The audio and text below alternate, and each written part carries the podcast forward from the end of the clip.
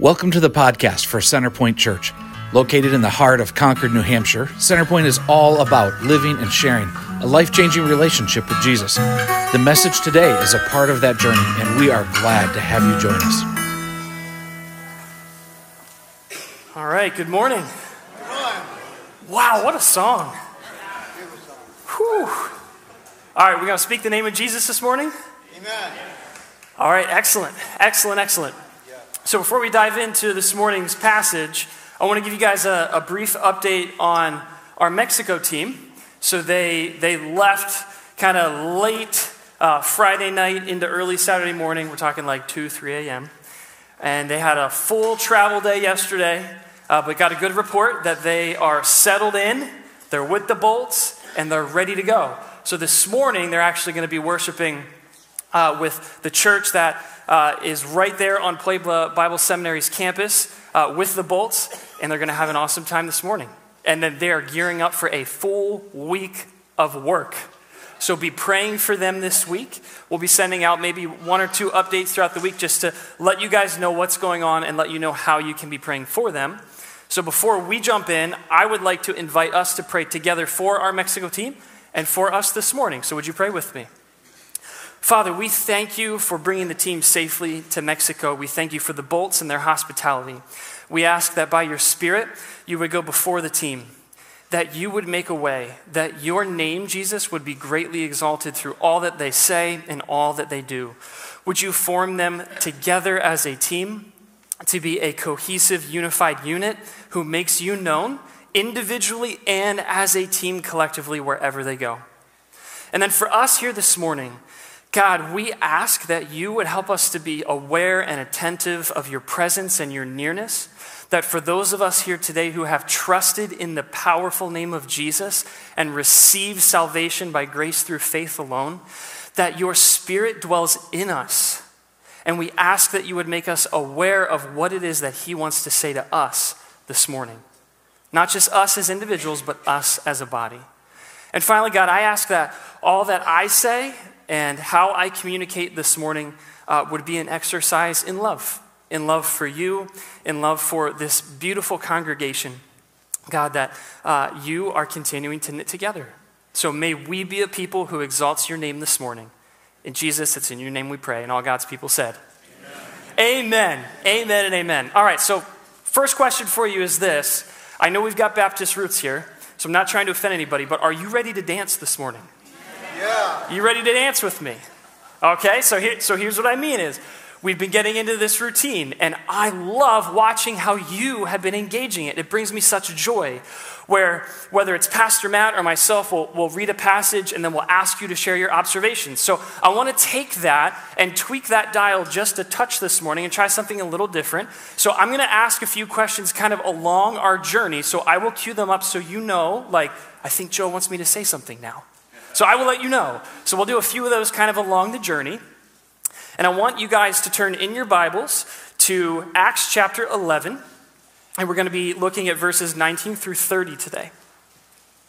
For those of you who were here last week, you recall as you're turning there, I'm going to give you a brief recap of last week. If you were here last week, we looked at, at this passage um, in the previous chapter where Peter has this vision and he's invited by the Lord, he's prompted by the Lord to go to Cornelius, who was a God fearing Gentile, meaning a non Jewish person. And so Peter is obedient and he goes and he shares, and the Holy Spirit falls on Cornelius and all of his household. And Peter and the Jewish believers who were with him, they're blown away by this and they say, Whoa! Even, even for the Gentiles, God is pouring out his spirit. And so, what Dr. Luke, who wrote the scroll of Acts, what he wants us to see this morning is, oh, you thought that was cool. Watch until we read this morning because we're not just going to look at one Gentile and his whole household. Now we're going to look at a whole ecclesia, that means the called out ones. That's the English, uh, the Greek word translated in English as church. We're going to look at a whole church of Jews and Gentiles. And we're going to see why that is a really big deal here in the book of Acts. So, Acts 11, starting in verse 19, says this Those who had been scattered by the persecution that broke out when Stephen was killed traveled as far as Phoenicia, Cyprus, and Antioch, spreading the word only among Jews. Some of them, however, men from Cyprus and Cyrene, went to Antioch and began to speak to Greeks also, telling them the good news about the Lord Jesus. The Lord's hand was with them, and a great number of people believed and turned to the Lord. News of this reached the church in Jerusalem, and they sent Barnabas to Antioch. When he arrived and saw what the grace of God had done, he was glad and encouraged them all to remain true to the Lord with all their hearts. He was a good man, full of the Holy Spirit and faith, and a great number of people were brought to the Lord. Then Barnabas went to Tarsus to look for Saul, and when he found him, he brought him to Antioch. So for a whole year, Barnabas and Saul met with the church and taught great numbers of people. The disciples were called Christians first at Antioch. During this time, some prophets came down from Jerusalem to Antioch. One of them, named Agabus, stood up and through the Spirit predicted that a severe famine would spread over the entire Roman world. This happened during the reign of Claudius. The disciples, as each one was able, decided to provide help for the brothers and sisters living in Judea. They did this, sending their gift to the elders by Barnabas and Saul. Amen and amen. Now, there's a lot that's happening in this passage. So, we're going to scratch the surface this morning, and we're going to jump in some touch points. And so, as you, if you like to take notes, you're taking mental notes, jot some different uh, ideas down here. And then, as the Spirit leads this week, you can take those notes and reflect on them and come back in because there's just so much that we're not even able to get to today. First thing I want to see, and this is my first cue for interaction, okay? So, this is my first interactive question. Uh, notice in verse 22 news of this reached the church in Jerusalem, and they sent Barnabas to Antioch.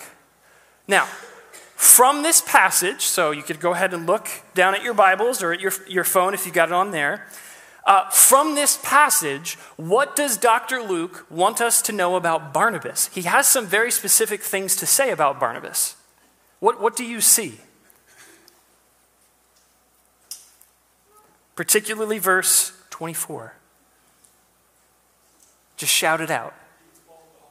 He was full of the Holy Spirit. Yep. What else? He was a good man. Yeah, that's so interesting. He was a good man.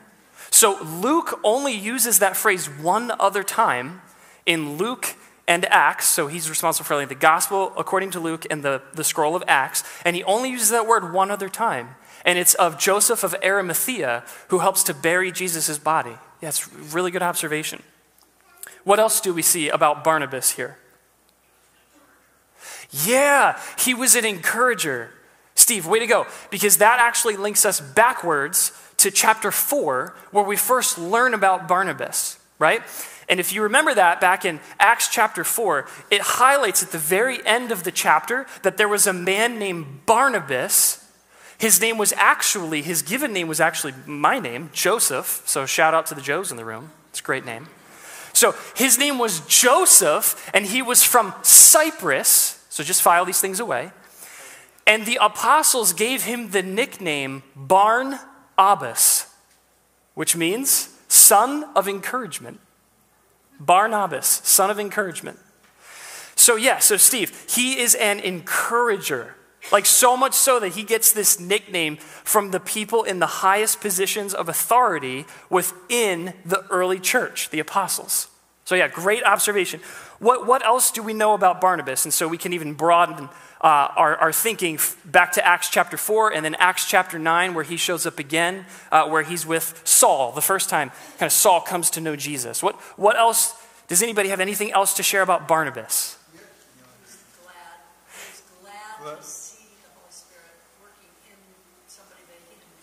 Yeah, thank you, Patty. So, Patty said that Barnabas' response here in this passage was that he was glad. Like it says, he was glad. He rejoiced. He was praising God because of what he saw God doing. It's really good. Yeah, so this is just keeping it with who we know him to be, right? And we don't have time to go here now, but you can just jot down kind of in your notes Acts chapter 9. We looked at that several weeks ago, and that walks us through the conversion of Saul, who would go on to become Paul, right? And if you remember, after Saul comes to know Jesus, the early church, the early Christians, they're like, ah, is this real or is this just another ploy to try to weasel his way in and arrest more of us and throw us more of us in prison, right? And so he shows up in Jerusalem and no one wants to even go near him. And what, what Luke records for us in Acts chapter 9 is that it's Barnabas. Barnabas is the one who draws near to Saul and he goes, No, this is legit. This is 100% genuine that the Spirit of Jesus has transformed this man who was terrorizing the church. And so Barnabas is the one who brings Saul before the apostles and says, You need to pay attention. Jesus is at work right here. And so we, we learn that Barnabas is a peacemaker. Notice he's not a peacekeeper. He, he's not operating in passivity, just if we just make sure that everybody's calm and then everything's okay. No, he's a peacemaker. There's a tense situation, and Barnabas takes a step towards it, and in relationship, he's going, This is genuine, what the Spirit of God is doing right here in the, in the Apostle Paul. And so here we even see it in verse 26, where he now does the same thing. So we're talking about in Acts chapter 9, where Saul Barnabas brings Saul before the apostles. That was about seven to eight years before this passage here in Acts chapter 11. And here goes Barnabas again. This time he shows up in Antioch. He's praising God for what happened. And then it says in verse 25, he went to Tarsus to look for Saul. Isn't that interesting? Because at the end of Acts chapter 9, the early church had to send Saul back to his hometown because the Jews in Jerusalem were trying to kill Saul because he was proclaiming the name of Jesus. He was speaking the name of Jesus. And so Barnabas goes, Oh, that's right, that's where he's at. I'm going to go find him. So Barnabas isn't only a peacemaker, but he also is a teacher. It tells us right here in verse 26 that Barnabas and Saul met with the church and taught great numbers of people. Like this, this guy has an eye for seeing what God is up to in ways that maybe other people weren't able to see. We might not have the Apostle Paul if it wasn't for Barnabas. Like, think about that. That's how important Barnabas' role is here. And he goes on, as we'll see in a few weeks in Acts chapter 13. Barnabas and Saul are sent by Antioch on Paul's first missionary journey. So Antioch becomes their sending church and sends them both into the known world to speak and proclaim the good news that Jesus is king. Like, this is who Barnabas is. This is a big deal. What it invites us into, what it invites me into and you into, and us as a body into, is do we have eyes to see? Do we have eyes to see and hearts that are open and pliable and moldable to see how God might be work, at work in our city, and in our communities, and in our neighborhoods, and in the lives of people right around us in ways that we might see something happening and want to take a step back, but to follow Barnabas' example, take a step forward and take a step into as that peacemaker and go, No, I see him. I see the Spirit of God at work here. This is crucial. This is vital. And notice, it says that the apostles sent Barnabas. Like they hear about this Jew and Gentile church and they send Barnabas. Remember, he was from Cyprus. So if we can, if we can bring the map up, I want to show you guys something here for maybe about 30 seconds. Um, so on kind of the right hand side, um, you see that little island, Cyprus. So that's where Barnabas was from. And then you see how there's the little arm jutting out from Cyprus? And it's like a finger and it's pointing right at Antioch. See that? Right?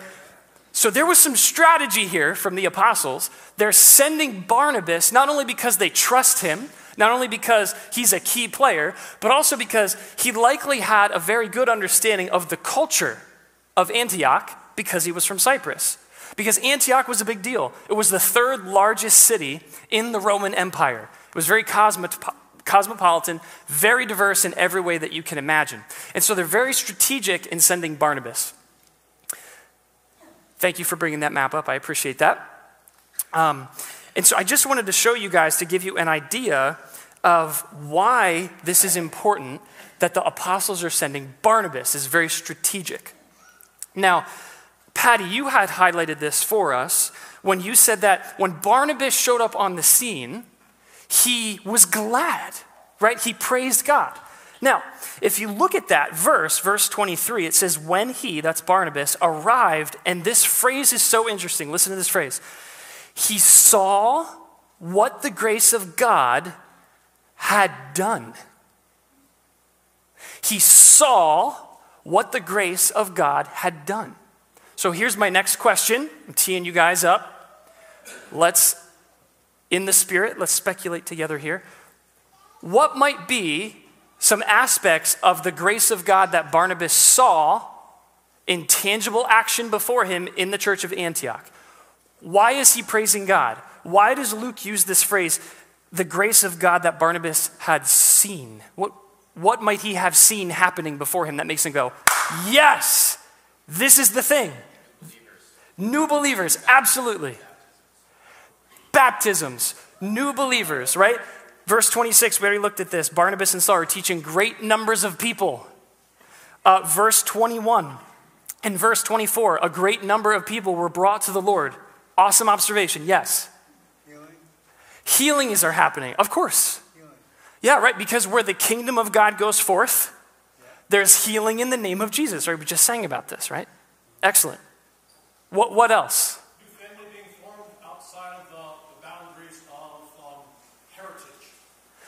Yes. Okay, so gold stars for everybody, but Todd, circle gets the square here. Thank you. It was like I planted you there. I didn't plant Todd, people, by the way. He's not planted. Thank you, Todd. Yes, all of these things are true. All of these things are why Barnabas comes to this church in Antioch, and I could just, Joe's musings, imagine Barnabas going, Yes, yes, yes, yes, yes, this is the thing. This is the thing that Jesus wants to do. This is part of the good news, the gospel of Jesus. Circle gets the square, Todd. You are exactly right. Why? Because this happening here, this church in Antioch, made of Jewish believers and non Jewish believers, the Gentiles, this is a huge, huge deal that's very, very easily missed in our culture today. Huge deal. Now, do you remember last week? I alluded to this earlier. Last week, we looked at Peter entering into Cornelius' house. And Pastor Matt drew this, this observation out that was an important one for us. He said there was no laws in Torah, what we call the Old Testament law, that would have prevented a Jewish person from eating with the Gentile, but what, what did it was the law, the food laws of what Jewish people could and could not eat that would make them separate and distinct and marked as God's people. And so later in the story of the Bible, all of these fence laws had been developed by the leaders in the nation of Israel to ensure that the people wouldn't break the laws laid out in Torah. You, does that make sense? Are you with me on that? That's really important. So it says in chapter 11, before the passage that we're looking at now, that Peter goes back to Jerusalem and he explains what happened. And it says, this is so interesting, um, it says, verse 2 of chapter 11, when Peter went to Jerusalem, the circumcised believers criticized him, saying, You went into the house of an uncircumcised man and ate with him? Are you kidding me? What are you doing? You've lost your mind. So then he proceeds to tell the whole story of what happened. And then look, it says, it says in verse 18 of chapter 11, when they heard this, the people who were criticizing Peter harshly, they had no further objections and praised God, saying, So then, even to Gentiles, God has granted repentance that leads to life. This is a huge deal. Huge deal. So when Barnabas bursts onto the scene in Antioch, he is elated at what is happening before his eyes. Now, he and Paul were gifted teachers. They taught here in verse 26 for about a year in Antioch. And as we trace their actions throughout Antioch, throughout the book of Acts, they do significant amounts of teaching at the church of Antioch. And so I imagine that eventually those in Antioch, particularly the Gentiles who maybe weren't raised on the Jewish scriptures, what we call today the Old Testament, they were teaching them the story. The story. See, this is a story rooted and grounded in history, absolutely. Inspired by the Holy Spirit, 100%. But this is a story, a recounting of history of humanity. And so Paul and Barnabas would have taught them the story. So if we can put up on the, on the screen the big story slide, I'm going to walk through this with you. And here's why we're going to walk through this. Because I think this helps us to get a little bit of a grasp on why Barnabas is so elated in this passage and why he's going, yes, yes, hold firm, hold firm, believers in Antioch. And him and Paul would have taught this story. So, Genesis 1 and 2, help me out here. God does what? He, yeah, that's right. I gave it away. It's on the screen. well done, well done, well done. So he creates, right? He creates everything.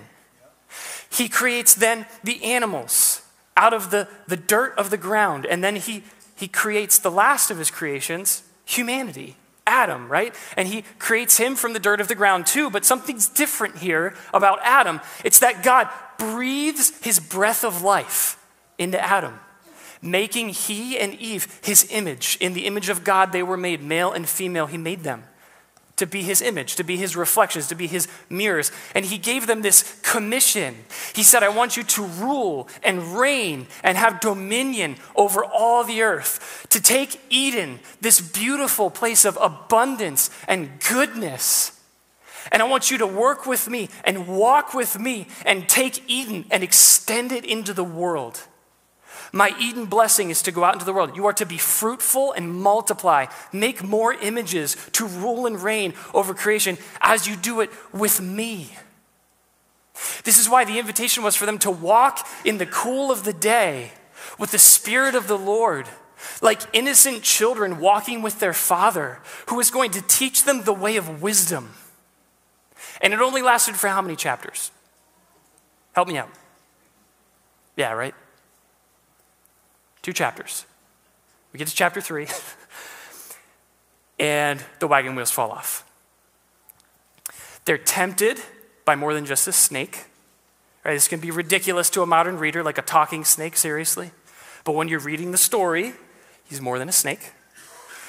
He's a spiritual being the archenemy of God, and he tempts Adam and Eve, right? And they give in to that temptation. And rather than walking with God in the cool of the day and attaining wisdom in relationship with Him, they see that this fruit is pleasing to the eye and it's good for knowing wisdom. Interesting. They take it and they eat of it, and now they're naked and now they're ashamed. And now they're at odds with each other, and now they're hiding from God. And so, what was this beautiful overlap of heaven, God's space, and earth, the space that He made for humanity, this beautiful overlap where God would walk with His people, was now split in this moment. Because humanity wants to exercise wisdom on their own terms, and we've been doing it ever since. I mean, this will preach. All you got to do is look at the news headlines. This will preach. All we have to do is pay attention to things happening us interpersonally in our lives. This will preach. How many times do you exercise wisdom on your own terms? You are a lot more saintly than me. I'll just speak for me. I exercise wisdom sometimes too many times on my own terms. It doesn't work out well. I'm learning to walk with my Heavenly Father who gives me wisdom. And this overlap of heaven and earth is split here at the fall. Sin enters in, separating humanity from God, humanity from one another, and humanity from creation itself. The rest of the story of the Bible is just one giant family feud. One giant family feud.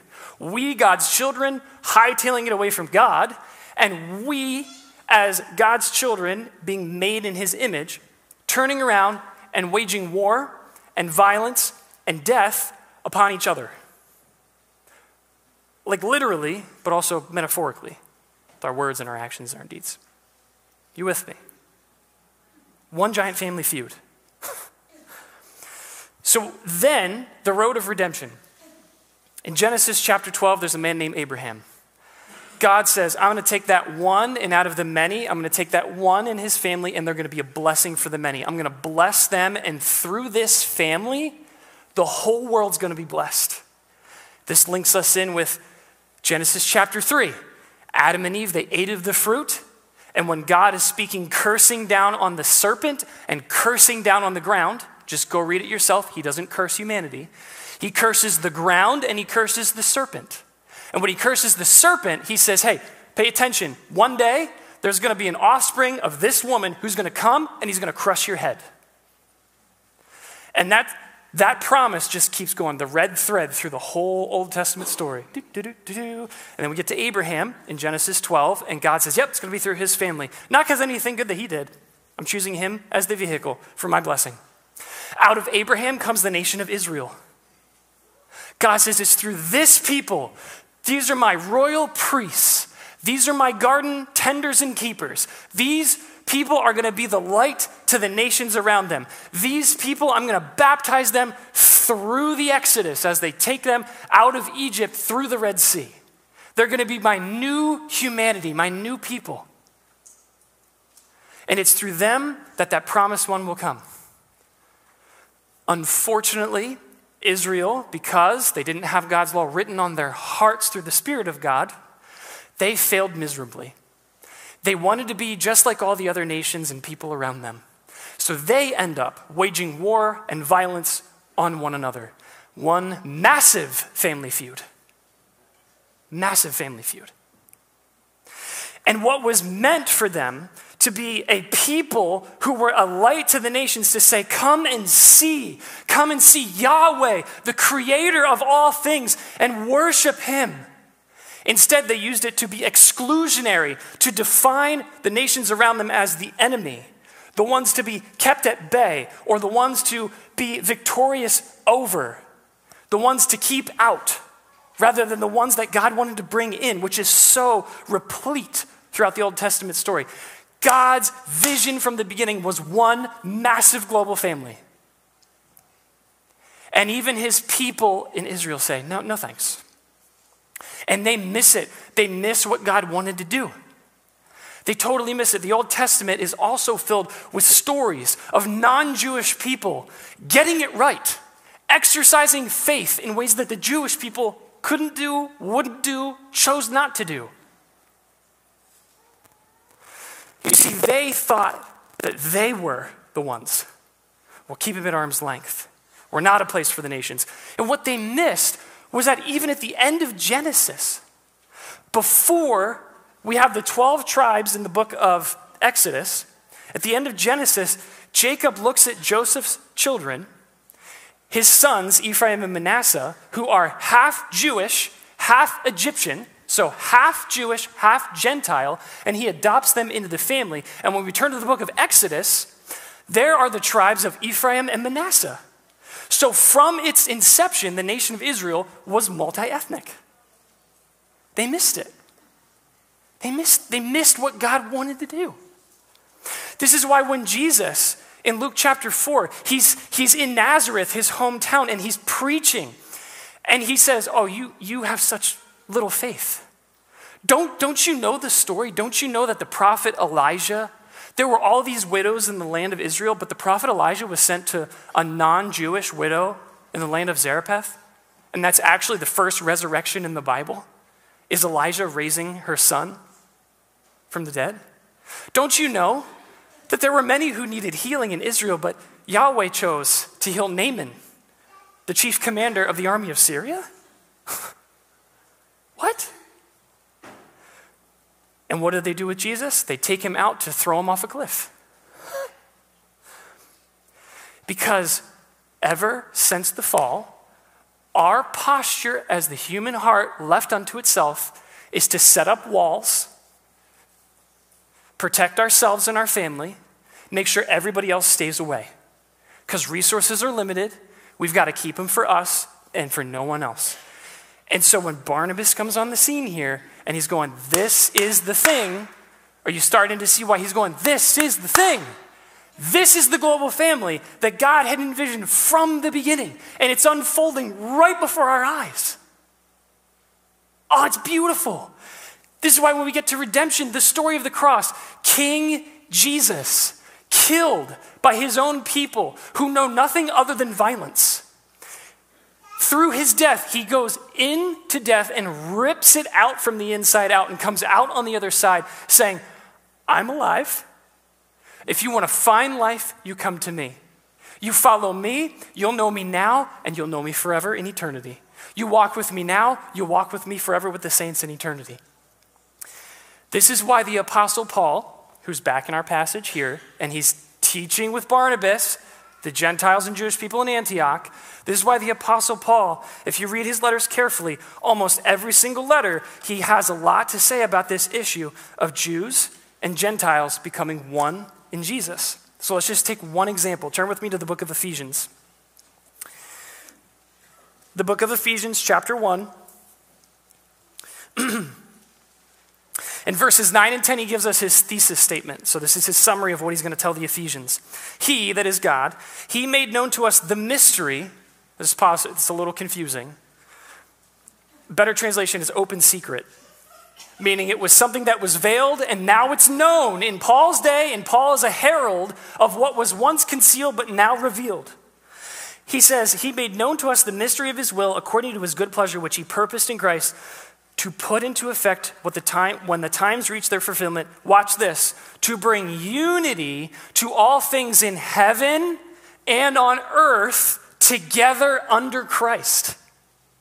This is the gospel, by the way. The gospel is cosmic. King Jesus is king over everything. Reuniting what was separated at the fall, reuniting heaven and earth. And he goes on to continue. He says in chapter 2, starting in verse 14 For he, that's Jesus, himself is our peace, who made the two groups one and has destroyed the barrier, the dividing wall of hostility, by setting aside in his flesh the law with its commands and regulations. His purpose. His purpose was to create in himself one new humanity out of the two, thus making peace, and in one body to reconcile both of them to God through the cross which he put to death through their hostility. He came and preached peace to you who were far away, peace to those who were near. For through him we have access to the Father by one Spirit. You're no longer foreigners, you're no longer strangers, but you're citizens with God's people and members in his household. You're built on the foundation of the apostles and prophets, with Messiah Jesus himself as the cornerstone. Watch this, verse 21. In him, the whole building is joined together and rises to become a holy temple in the Lord. And in him, you all too are being dwelt together, becoming a dwelling in which God lives by his Spirit. Oh, man. Woo! Amen. Wow. Friends, the implications of this are massive. The Spirit of God dwells in us who have pledged allegiance to King Jesus by receiving salvation by grace through faith. We all, His people, we all, His people, are to be a communal and personal reflection of God's inbreaking, transformational, bondage breaking, captive freeing kingdom right here, right now. Whew. Amen to that. We're his temple. So when Barnabas comes onto this scene, oh, is he excited? See, because in Antioch, it was the third largest city in the Roman Empire. It was wonderfully diverse. But in the Roman Empire, very few people had positions of power. In the Roman Empire, you did not intersect with people in other social statuses than you. You would never do this. You would never do this. So not only do we have Jewish people who would have never engaged Gentile believers happening in Antioch, you would have never had those in higher positions of power mingling and interconnecting and serving those in lower positions of power across the board socioeconomically, the level of education, their ethnicity and cultural boundaries. All of these, all of these are broken down in Jesus. All of them are broken down in Jesus. This is why Paul goes on to say in Ephesians chapter 3, verse 6, the mystery, this mystery is that through the gospel, the good news, the Gentiles are heirs together with Israel, members together of one body, and sharers together in the promises of Messiah Jesus. Jump down verse 10. His intent was that now, through the church, through the church, this is so amazing. The manifold wisdom of God should be made known to the rulers and authorities in heavenly places according to his eternal purpose that he accomplished in Messiah Jesus our Lord.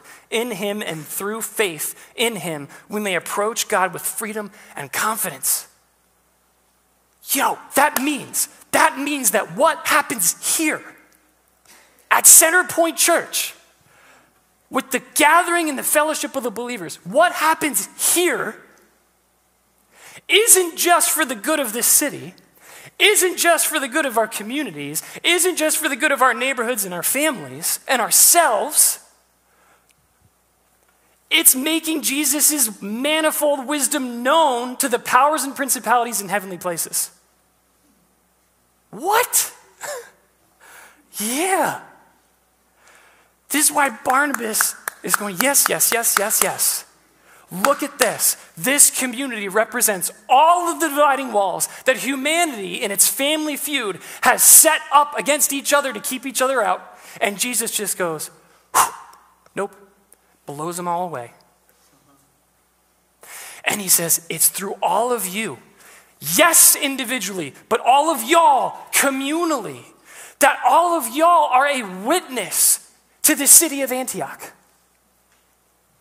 Because people should walk into that community and be scratching their heads. Why do these younger people hang out with these older people? Well, that's a person who is struggling financially, hanging out with one of the wealthiest people in the com- community. And the wealthiest person in the community is serving them? But this makes no sense. This is a community marked by love and self sacrifice and service and taking their preferences and laying them low to uphold and uplift those of others around them. Like, this makes no sense. Now, you could say, well, Joe, we're talking about Antioch 2,000 years ago. Does this have any relevancy for today? Help me out. Yes. there we go. Why? Because, friends, if we just have a pulse on what's happening in our culture, right? If we just have a pulse on it, the ambient anxiety and the, and the, the fear that's being stoked and the increasing polarization where people are pledging their allegiance to things other than Jesus. He, he has, Jesus has something to say to the powers and principalities and to the world through y'all here in this, in this space through us, his temple, his dwelling space. This is amazing. And then to round the, to round the slide out, um, the very end of the biblical story, thank you, the very end of the biblical story, Jesus returns, renews all things, new heaven, new earth, and the saints of God, Revelation 22 5 says, they, that is the saints of God, God Himself and the Lamb, they all will reign forever and ever on the new heavens and new earth. So we're not talking about some disembodied, ethereal afterlife where we just are on clouds playing harps. We're talking about culture and work and vocation and taking Eden and extending it into the world in a way where there's the healing of the nations now in the presence of the Lamb. Like, this has so many implications for today. We don't have time to. I told you we weren't going to have time to scratch the surface. This is big. This is robust. And to boot, back in Acts chapter 11, Luke is very, uh, very astute. He says at the end of verse 26 the disciples were called Christians first at Antioch.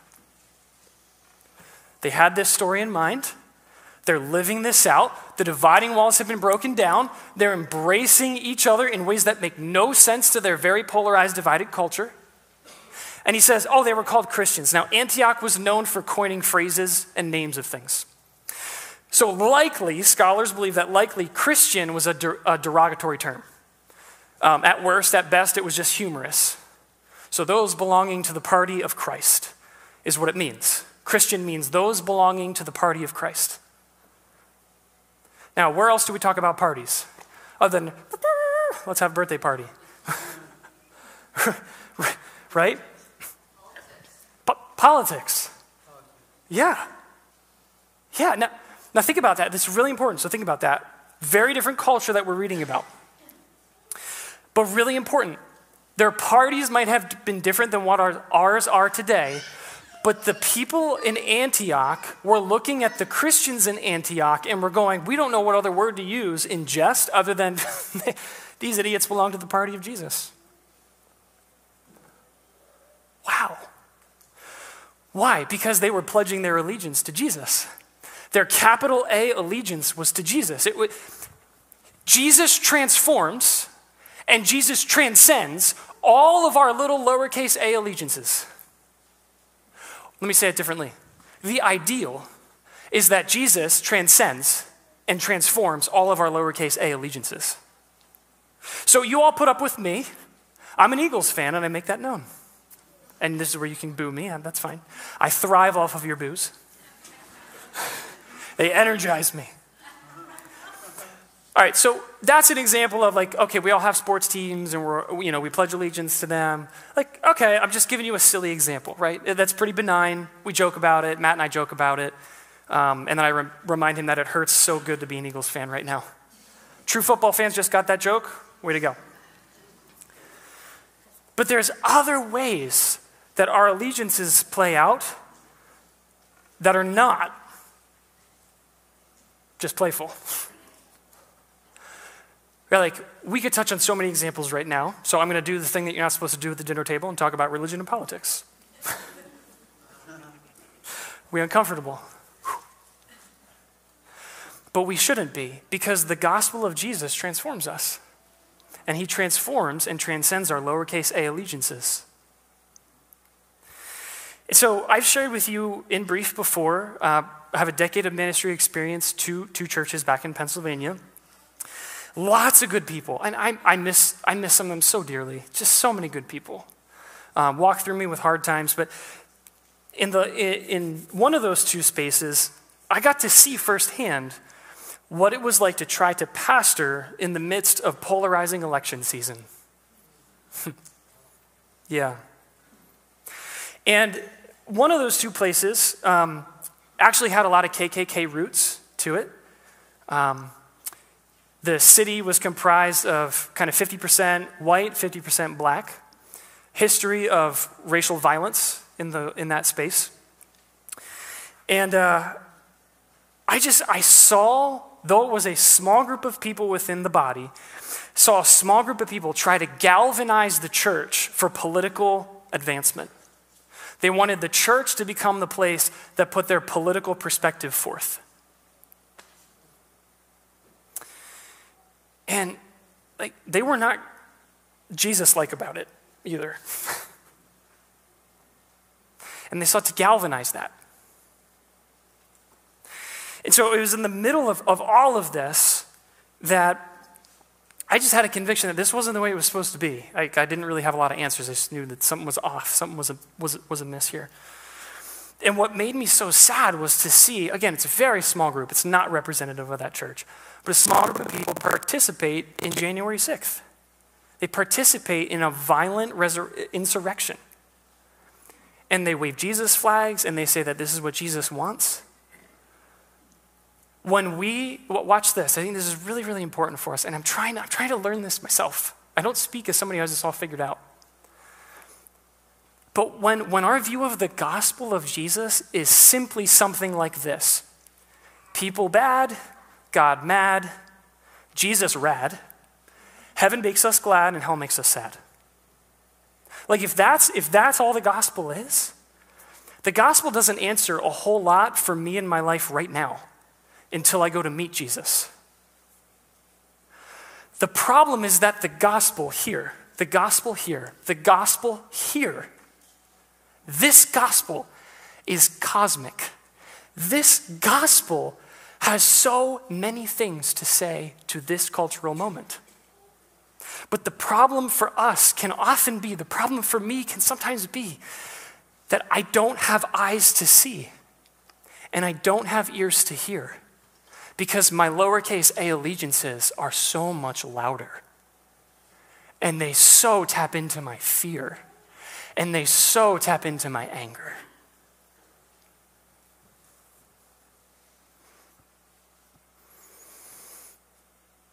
And when that happens, our lowercase a allegiances, they can become idols. And the scariest part is when they become idols that are advanced in the name of Jesus, but don't have anything to do with Jesus. How it absolutely shatters and shreds our witness to our communities. The very communities that Jesus said, Join me in prayer. Join me in praying that the Father's will would come and his kingdom would come and his will would be done right here in these spaces through y'all, his temple. In non-violent, peace-making, Jesus-loving, self-sacrificing, lay my life down ways. Like this is the this is the gospel. And the Spirit, friends, the Spirit's in us, so we can do this because He is in us. This is the invitation. So these lowercase a allegiances, like politics, they can run amok. They can hijack our capital A allegiance and flip it around upside down. Before we know it, we're down wormholes that are so nothing to do with Jesus.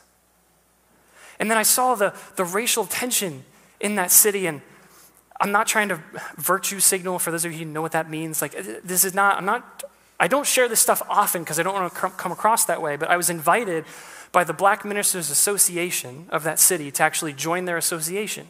One of our other pastors was on there too. And I'm telling you, friends, those conversations that I was privileged to have with them, like, it's just so unhelpful. It's so unhelpful when we, when we invalidate someone else's experiences. Yeah, it's not real. Because what, what we're doing, even well intended, is we're allowing our lowercase a allegiances to hijack our allegiance to Jesus and the gospel. At the heart of the gospel is the reconciliation of the nations. And for those of, of you who are like me, we're, we're of, of a lighter hue, like I said, when we invalidate those experiences, so I'm not even saying like we're overt in suppressing those people, but when we just act like, yeah, it's not real, or even worse, because of our lowercase a allegiance, we go, yeah, you know, it's not only not real, but you really need to just shut up about it because your politics are driving you trying to talk about it. Well, we don't realize it's our politics driving us to tell them to not talk about it. Why? Because this is a gospel issue that the church in Antioch was shattering and breaking down because they recognized that those dividing walls that we erect between us for all different reasons were torn down by Jesus.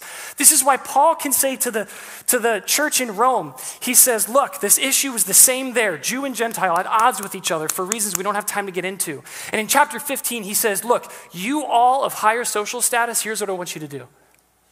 I want you to serve those of lower social status. I want you to pull down your preferences and I want you to lift theirs up. Because why? Because that's what shows the gospel to our communities. That's what shows the gospel to our nation.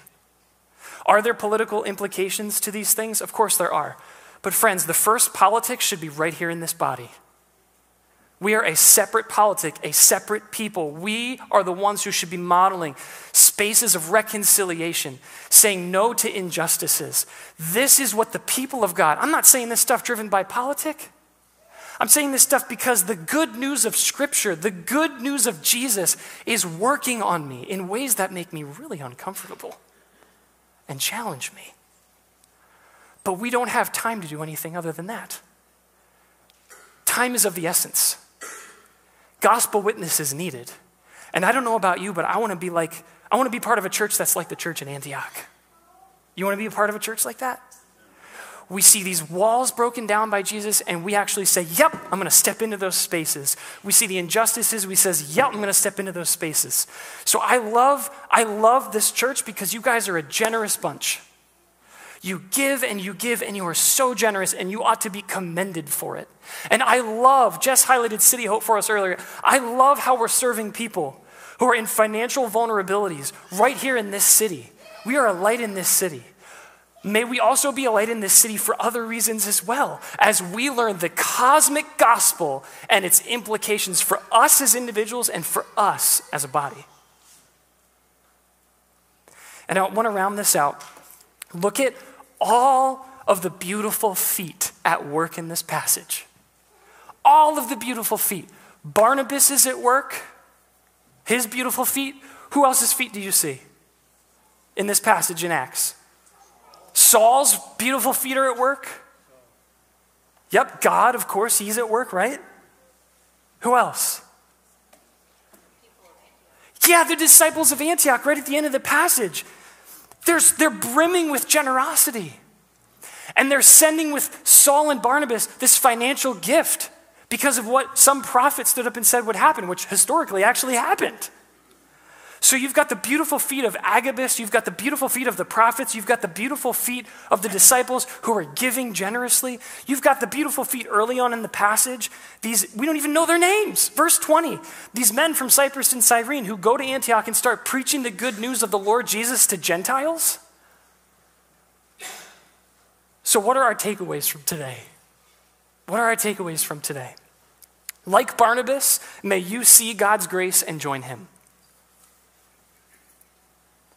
Like those in Antioch, might you examine and I examine our lowercase a allegiances and see areas where they maybe don't line up with the gospel, where they're actually hijacking our picture of the gospel. And thirdly, like the disciples of Antioch, be an active family member. Like this only happens when we all engage it together. You've got gifts and talents and abilities and Jesus is for you, He's in you, He's with you, and He's placed you in a community. And we get to do this together. It's our individual gospel witness and our beautiful feet, but it's our collective gospel witness and our beautiful feet that will make a difference in this city and in these communities because of Jesus. So may we be a church that is that kind of a gospel witness, even more so than we already are. Would you pray with me? Father, thank you for this for this word. Thank you for this passage. God, thank you for the way that you challenge us. And I, I ask that you would challenge us. I ask that you would strengthen us and commend us in ways that you see us succeeding and doing well and embracing maturity, and that out of your love you would correct us in ways that were off track, in ways that were not aligned personally and even as a body, God, that we might be servants of the name of Jesus, that this community would know us as Christians, those who belong to the party of Jesus that through us and in us that your name would be greatly exalted and greatly glorified. We pray these things jesus in your name and all god's people said amen. Amen, amen. would you stand with me? Friends if you're here this morning and you hear all this you go i don't even we talked a lot. I'm really lost. I don't even know who jesus is. We'd love to have a conversation with you so our prayer team will be available up here. If you are feeling moved in your heart you're like i like I kind of knew about Jesus, but like this Jesus sounds really awesome and I kind of want to follow him. And what do I do to do that? Come talk to our prayer team. They'd love to have a conversation with you. So, friends, this week as we go, as we go, may we, with sober examination, led by the Holy Spirit, explore our allegiances. May we see the grace of God around us and join Him at work. And may we be active family members that together, we as Centerpoint Church are a great Jesus witness here in our community. Blessings to you as you go take a little bit to stop and reflect on what God might be saying to you and how you'll respond to Him today. Wherever you are on your journey of faith, we are here to serve you. Find us at centerpointnh.org and join us on the journey of living and sharing a life changing relationship with Jesus.